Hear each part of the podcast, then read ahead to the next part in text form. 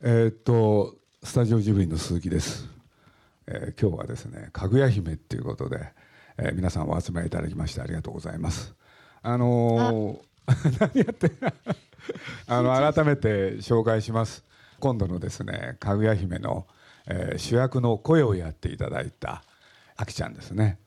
はい、朝倉明と申します。えー私は本当にあの幼い頃から家族で慣れ親しんでいるジブリ、あと本当にあの大勢の方が見ているジブリにこうして出させていただくということは最初ものすごく緊張しましたし嬉しいですし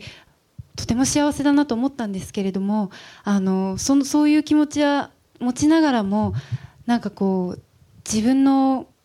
全てをなんか注ぎ込もうというかこういう年でこういう作品に出会えるっていうのもあのめったにないことですので本当にあの全てを注ぎ込もうっていうそういうなんか気合の方がこう幸せ感と一緒にあるようななんかそんなような気持ちです。はいそしてその隣にいるですね、まあ、今度は男で彼は別にあの声をやってるわけじゃなくてあのこの「かぐや姫」のね、まあ、現場でこの映画を作っているプロデューサーの西村義明です。西村です。よろしくお願いします。あの 昨年末にですね同日公開ということで、えー世間をに発表しまして公開延期というのがその翌年の2月、えー皆様をですね大変お騒がせしましたが、えーその間一生懸命高橋さんも頑張りましてですねようやく完成のめどが、えー立ちました。多分完成すると思います。11月23日に公開になりますが今も実は作業としてはですね、えーアフレコ、えー音響作業入ってまして高田さんも今週先週深夜2時まで働くなんていうですねハードワークをやりながら完成を目指しております、えー心待ちにお待ちください。鈴木敏夫のジブリ汗まみれ。いよいよ11月23日から公開される高畑勲監督最新作「かぐや姫の物語」先日この映画の中間報告会見が行われました。今夜はその記者会見の模様をたっぷりとお届けします。登壇されたのはヒロインかぐや姫の声を担当する女優の朝倉亜希さん。プロデューサーの西村義明さん。そして鈴木さんです。あのーなんであきちゃんに決まったの？主役は。うーんあれはねちょっとずいぶん昔なんですけど。あのーまあちょっと制作の状況と関係してきちゃうんですけど、僕が関わって1年半高田さんを、まあ、映画監督やってくれっていうまでに1年半かかったんですよね説得するのにそこから1年半で脚本を終えて、で1年半経って映画の設計図の元になる絵コンテってのが30分できたんですよ。つまり4年半かかって絵コンテ30分しかできないんですね。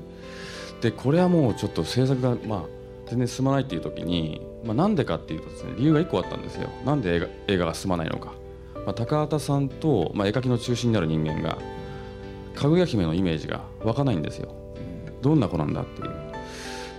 でこれじゃ拉致が開かない。だったら声先に取ったらどうかと。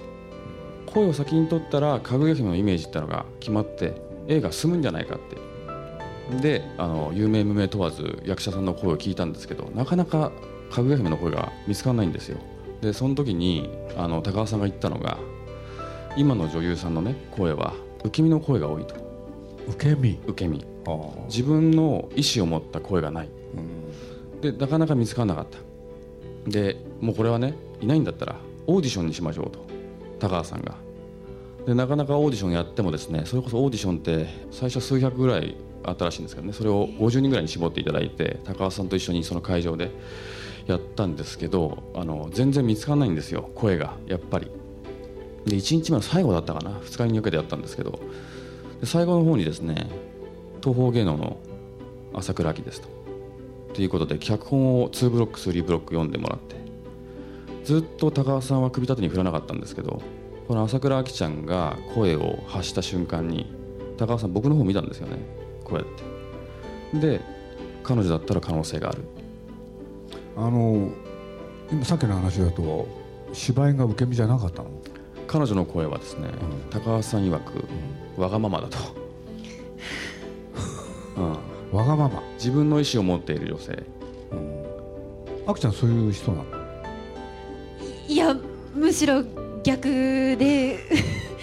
あのなかなか自己主張は苦手な方なんですけれども初めて聞きました。子供の頃はあきちゃんどういう子だったの、あもう子供の頃はうん。もう男の子をいじめて？なんかそうですね。幼稚園とかそれぐらいの子はやられたらやり返すみたいなすごく元気な 女の子だったらしいんですけど。喧嘩が好きだったの？わかんです。喧嘩というより何かやられた時にすごい悔しくてたまらなくて仕返し。やり返仕返ししてなんか男の子を泣かせるくらいにすごく強かったらしいんですけどでも私小学校に入ってから全然そんなところはなかなりを潜めて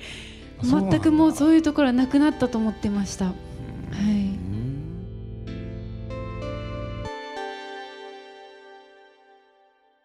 あのーここで初めて正直に言わせていただくと、はい。私あのそのオーディションの時がボロボロでやった瞬間にあもうダメだこれはって思ったんですよ。もう何にも何にも自分の声をやってもやっても届かないし要するに自分ではうまくいかなかった行か？なかったと思ってそのオーディションの帰りは泣いて帰ったんです。今日はダメだったと。もうダメだったって言ってこう泣きながら駅まで帰ったくらいすごいダメだった思い出があってでその後高畑さんにお会いしてどこが良かったんでしょうかって聞いたらあ聞いたんだ。聞いたんです。そしたらそしたら？あのなんか悲しみ方が良かったって言われてしまってああすか悲しみ方が良かった。なんかそういうところが逆にそその引っ込み思案というかそんな自己主張できないなんかそういうマイナスな性格の部分を評価されたのかなと思ってあんまりそんな手放しには喜べなくて。あそう言われても。はい。でもなんかそう言ってもらった部分は大事にしようと思っなてるほど。だけど今今ならわかるわけだその悲しみの表現がいいっていうのはどういう意味かは？あやっとこうオーディションから2年経った今、うん。やっと分かってきどういうふうましたに分かったの？ねどういうふうに理解できたの？あのー絵コンテを見て、えー声を入れてましたけど、まだその時はこうどういう人物なんだろうと思って想像しながらやってたんですが、この間映像を見てリアルにこういう人物であるっていうかぐや姫像が私の中にもできてきたのと、すごくそのかぐや姫の悲しい部分がものすごく自分の中に入ってきたので、あのプロモーションのフィルムはい、を見さっき先にね見たんだよね、はい6分見ました。なんかさっき聞いたら泣いちゃったそうで。あもう 泣きたくなかったけど泣いちゃいました。そのかぐや姫のそのむき出しの痛々しいほどのまっすぐな感情が言葉じゃなくて画面から伝わってもう楽しければ楽しい苦しければ苦しいってどうすることもできないなんかこう。それがやりたいんだよね高橋さん。そうですね、もうそのこっちが見ててこう受け止めきれなくてこう心がヒリヒリしてしまうようなワンシーンワンシーンかなんかかぐや姫の一つの表情表情がこう胸に刺さってもうそれでなぜか涙してしまいましたね。はい。いやこのお話ってあのいわゆるかぐや姫なんですよ。まあ皆さんご承知だと思うんですけれど改めて言うとかぐや姫って、まあ、日本最古の物語。でその最古の物語をですね、まあ、実はこの間ねちゃんと映画にした人はこれなかなかいなかったんですよね。要するに月からやってくると、はい。ね。これでやってきて沖縄に拾われ。これで成長の過程でこの子の幸せを願って沖縄と大名が要するに都へ連れて行こうと。はい。これで5人の王子引き合わせてね。その貴族のねお嫁さんになれば幸せだろうと。ところが彼女がねそれを受け入れない。はい。で結果帝まで登場でまあいろいろあって、はい。ね全部捨てて月へ帰っていくっていう、はい。全くその通りに本当にやってるんですよ高橋さん実は。だからストーリーで言うとねそれ以上のねものは、えーないっていうのかな。で実はこれねそのままやるとですねすごい短いんだよね。そうですうん。ねところが高橋さんが考えたのがね原作が起きた出来事しか書いてないと俺でその時々彼女が一体どんな気持ちでそのそれを受け入れてたのか。その気持ちの部分が書いてないからそれをちゃんと描けばね映画になるんじゃないかって。こんなことを言い出したんだよね。あで要するにね彼女だって地球へねこの地上へやってくるっていうのはね多分なんか理由があったに決まってんだよ、俺である期間過ごすわけじゃない、俺で結局ねまた帰らなきゃいけないでしょ？そうすると本当に彼女は帰りたかったのか？多分帰りたくなかったんじゃないの？っていう気持ちをね、はい。高橋さんなんかその中込めるわけよ。そうするとその時の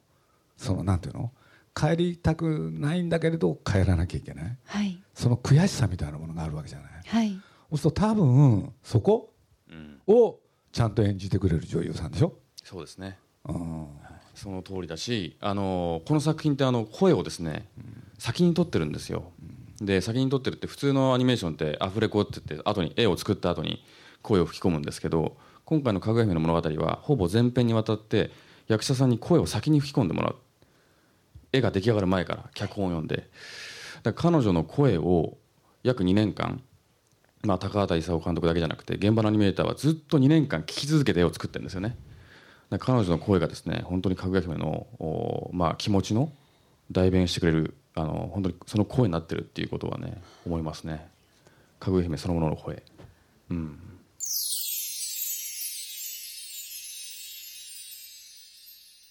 高橋さんのことは知ってたの？あ知ってました。もちろんです。もう昔からその高畑さんの作品も見てましたし。見てたの？はいジブリ作品は好きで家族で見ておりました。もうはい。ハイジを作った高橋さんって知ってたの、知らなかったです。最初は。はい、うん。まあ、もうすぐ終わるじゃない？仕事としては、はい。アフレコね。はい。でもハイジねちょっと見とくと面白いよ、はい。どうしてかっていうとねこのかぐや姫の話ね。なんかハイジと関係あるんですよ。そうなんですか？高畑勲の作ったハイジと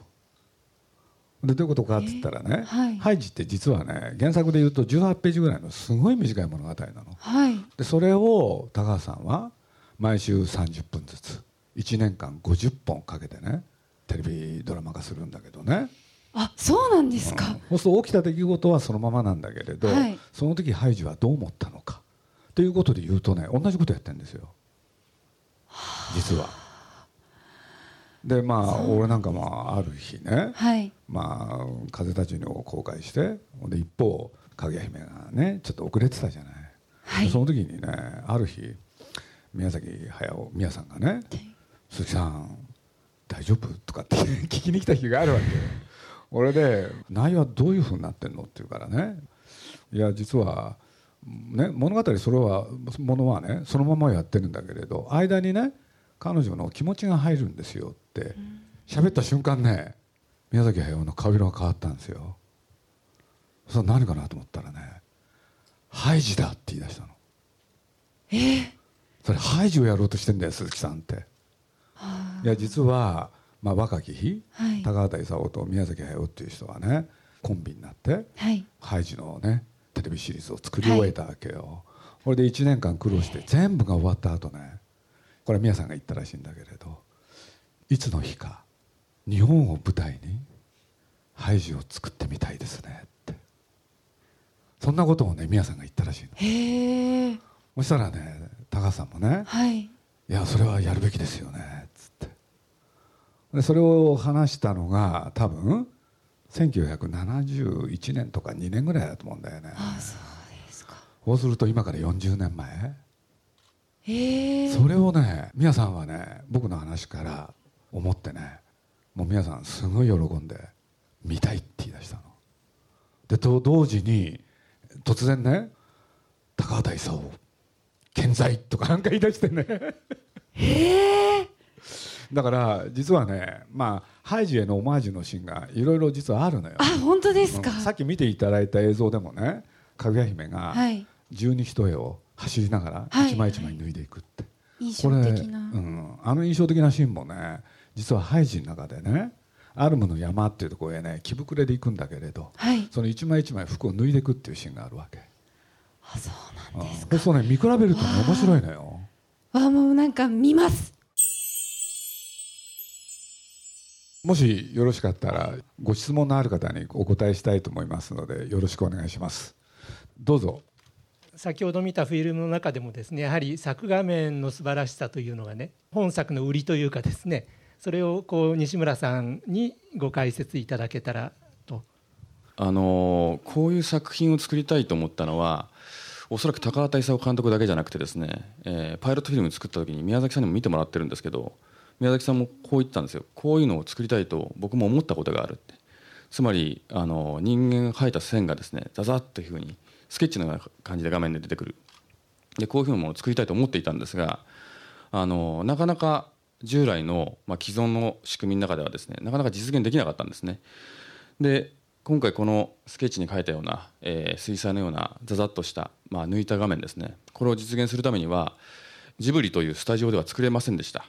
で、まあ、ちょっと誤解があるかもしれませんが脚本が出来上がった時にですね鈴木さんから僕は高橋さんを連れて出てけと言われました。でそれどういうことかっていうと今現在のスタジオジブリのスタッフとその仕組みを使ってはこの画面は実現できないと。だから外でもう一個スタジオジブリを作れと。いうことで僕らは高橋さんと一緒に第7スタジオっていうのを作りました。そこで、えーフリーのアニメーターを集めて、えー高橋さんが実現したい画面これを実現すべく、まあ、イメージを共有していったっていうことがあります。でこれに関してはですねこの表現に関しては高橋さん、まあ、チラシの裏に書きましたけれどもご自身でそういうことめったに言わない方なんですが今日の一つの到達点であるというふうに言っています。でそれはおそらく現場のスタッフ全員がそれを確信しているでしょう。で僕らこの前現場のスタッフとこういう話もしました。あの10年後この作品をね振り返った時におそらくこの作品はあるアニメーションの活気、まあ、エポックと言われるだろうとこのかぐや姫の前と後では多分何かが変わる。そういうものになってると思います。で、まあ、ちょっと付け加えるならばですね宮崎さんは、まあ、風立ちの時かな。自分でアニメーションを終わらせるっていうような発言をどっかでされてると思うんですけど、まあ、僕は傍らで見てて77歳の高畑勲っていうアニメーション映画監督はですねこの作品で新しいアニメーションを始めようとしてると思ってます。この作品がまあ一つの流れを生むんじゃないかなっていう期待をまあ現場では持ってます。はいどうぞ。地井武雄さんが声優をやられてるってことが、えっと、発表されまましたけども、えっと、朝倉さん多分アフレコご一緒されていると思うんですが、まあ、お父さん役ってこともありますんで、はい。えっと、どういったご印象を今お持ちかっていうのをちょっとぜひ教えていただきたいんですが。もうとにかく温かい人でした。全部こう包み込んで受け止めてくれてそれでいてこうちょっとこっちのき気持ちをゆ緩めてくれるようななんかあのコロコロしたおかしさ明るさがあってもうそうですね。最初本読みがあったんですけれどもその顔合わせ本読みの段階でざっと通した時に、まあ、他の皆さんとのやり取りがあまりに素晴らしすぎて特にあの沖縄に泣いてすがられるところがあるんですけれどもそこはもう本当に私もなんか心を全部むき出しにされてしまってもうその本読みの段階でこうあの泣き崩れてしまうほど本当にその時ちいさんのあの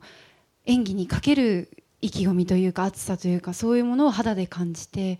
本当に一瞬でもご一緒できてよかったなと思いましたしあとその本読みの後にアフレコの時はですね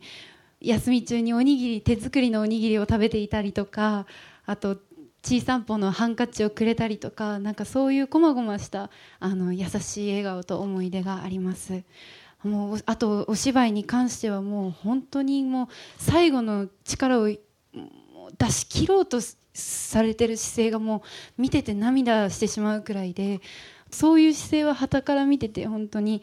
あのご一緒できてよよかったなとその一瞬一瞬が嬉しかったです。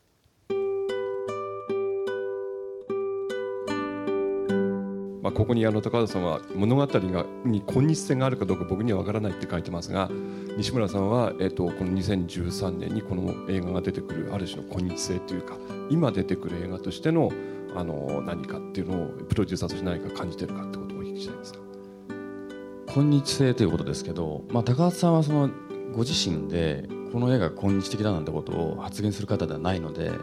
あのそれはご自身でまあ書かれた文章は今日的だ全くもって今日的じゃないかもしれないってことが書かれてるのか分かんないですけどね。ただあのじゃあなぜあの平安時代にね、まあ、これはご自身の言葉で言ってました。現代の子かぐや姫を描きたい。であの平安時代に現代の子を放り込んだら彼女はどう反応するだろうか。それはその現代の子っていうのは高橋さんが思う現代の女性であり現代の少女であると思うんですよ。その子が反応する一つ一つの感情思いとかっていうのは、えー、明らかに現代を反映しているとは思うんです。でもう一個付け加えるならばさっきのちいさんの話ですけれどもちいさんが初めて高橋さんと顔合わせをした時に、えー、真っ先に言った一言がありましてそれは2011年の6月かあ7月だったかな。高畑監督と。この映画は地球を否定する映画ですかと。で月から来て地球で過ごして月に帰っていくっていう筋書きはそのままですから。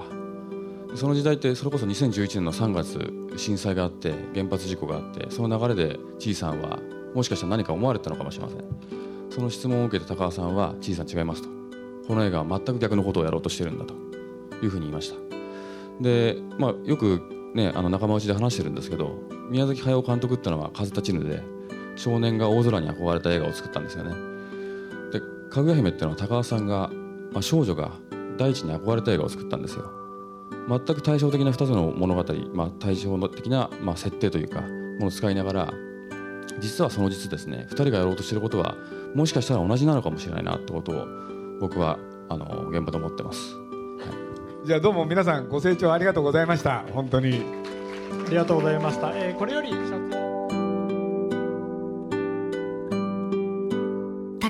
勲監督による14年ぶりの最新作「かぐや姫の物語」11月23日から全国ロードショーとなります。お楽しみに。